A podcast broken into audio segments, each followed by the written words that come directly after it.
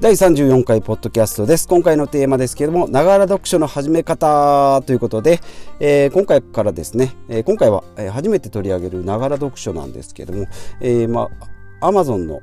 オーディブルっていうアプリとですね、あともういっこが、えー、オーディオブックドットジェーピー っていう、まあ、ふたつ大きなアプリがあるんですけども、どちらもですね、えー、とさんじゅうにち、要はいっかげつ無料体験というのができますので、えー、これで、えーまあ、ちょっとやってみようかなと思って、まずですね、えーまあ、オーディブル、Amazon の方ですね、えーまあ、比較するとどちらもですね、コンテンツ量というのはかなり、えー、充実してますし、まあ、さんじゅうにち無料というのも大体同じで、まあ、中にはあのコンテンツの量にデコボコ違いがあるので、えー、オーディオブックの方がいいですよとか、まあ、やっぱり Amazon と連携しているので Amazon オーディブルの方がいいですよとかっていうふうに、まあ、双方あると思います。で、まあ、私の中ではまだ結論は出てないんですけど、まずはオーディブルをやってみようかなといっかげつ、えー、でその後オーディオブックをやってみて、まあ、最終的には、えーと、課金という形、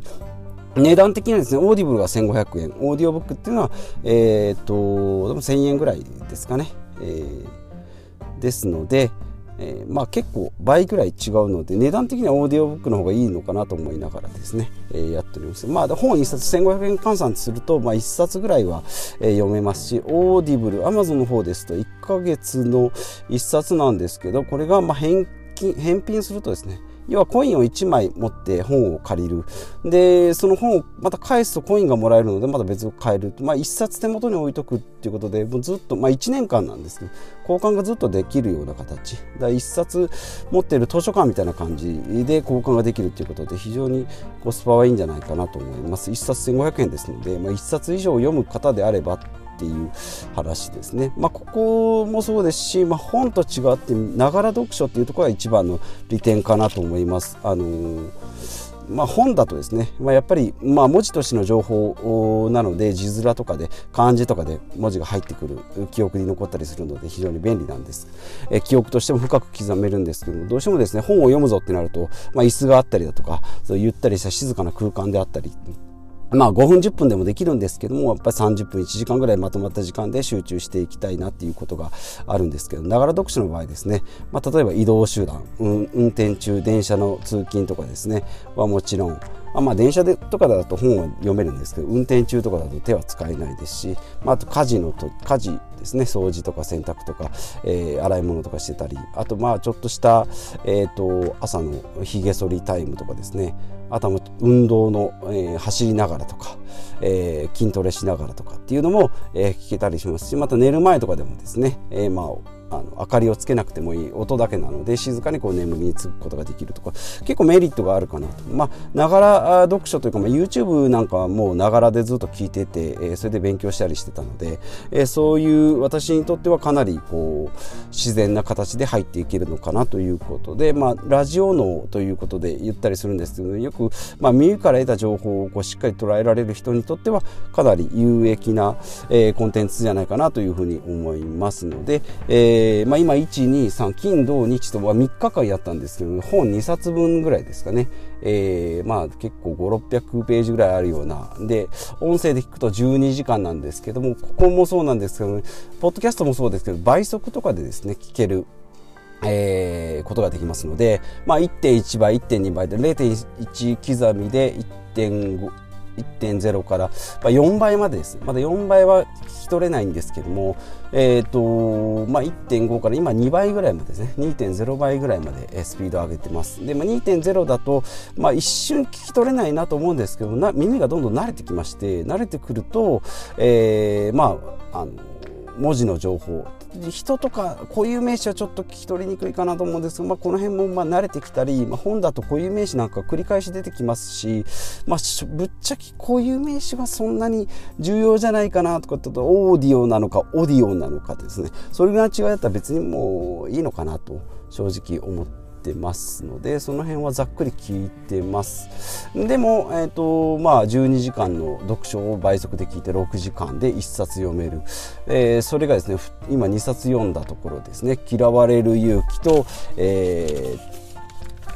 ー、ともういっさつが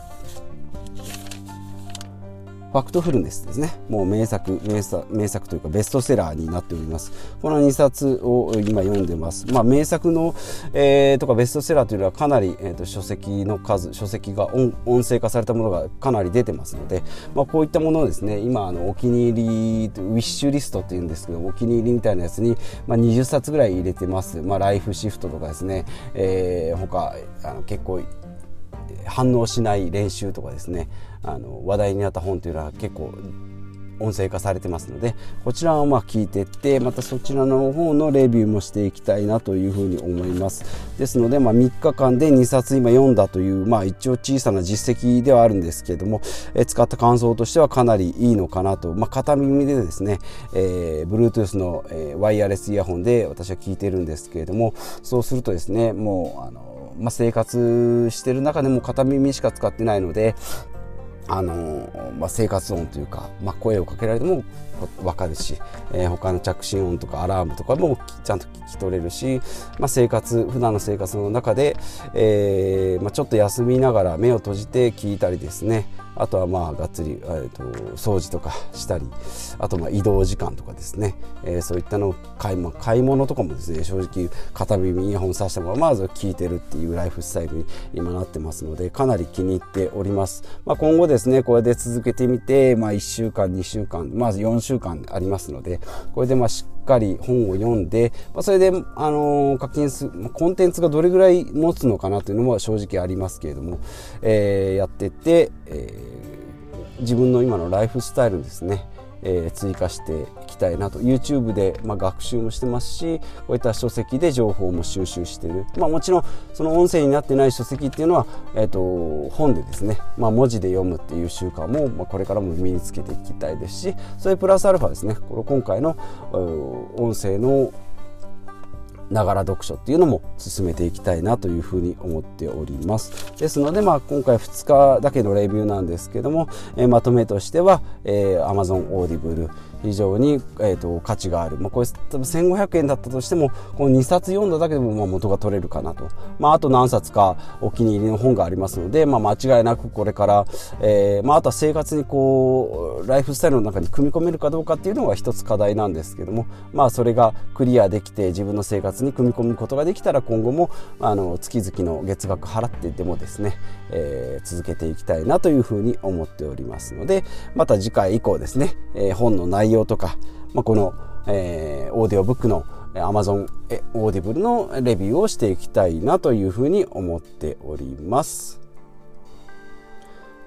はい、えー、それでですね、はい、でこのポッドキャスト、はい、それではですね、えー、このポッドキャストでは、えー、断捨離、節約、健康、自己投資、資産投資など今の暮らしを良くするために情報収集、実践、検証したものを発信していきたいと思います。一人も多くの方に有益な情報を今後も発信していくために日々私は勉強しておりますので、もしポッドキャスト良かったなと思っていただけたらですね、まあ、別の、えー、コンテンツも放送も聞いていただいたりですね、えーまあ、Twitter とかやってますので、そちらの方にコメントとかいただけると、また情報発信の大きなエネルギーになりますので、よろしくお願いします。ということで、また次回お会いしましょう。